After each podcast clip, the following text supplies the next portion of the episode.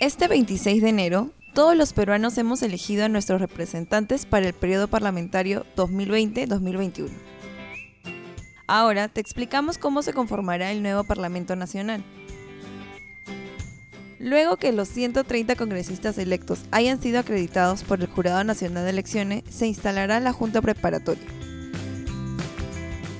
la cual está integrada por el congresista más votado del partido más votado, junto con los congresistas de menor y mayor edad, quienes serán los encargados de la juramentación de los parlamentarios electos.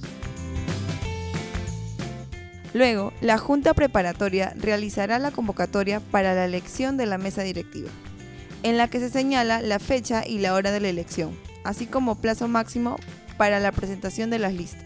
Los grupos parlamentarios presentarán ante la Oficialía Mayor las listas de candidatos a ocupar los cargos de la mesa directiva, la cual está integrada por su presidente, quien es el presidente del Congreso, y tres vicepresidentes.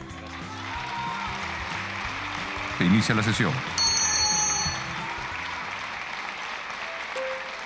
En el día del sufragio, los congresistas votan por la lista de su elección.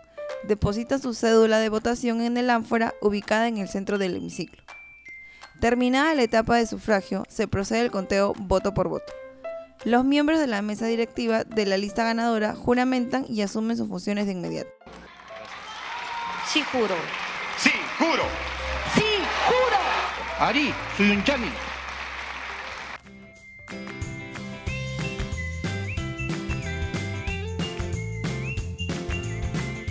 Para conocer más, visita nuestra cuenta de Instagram, Facebook y Twitter.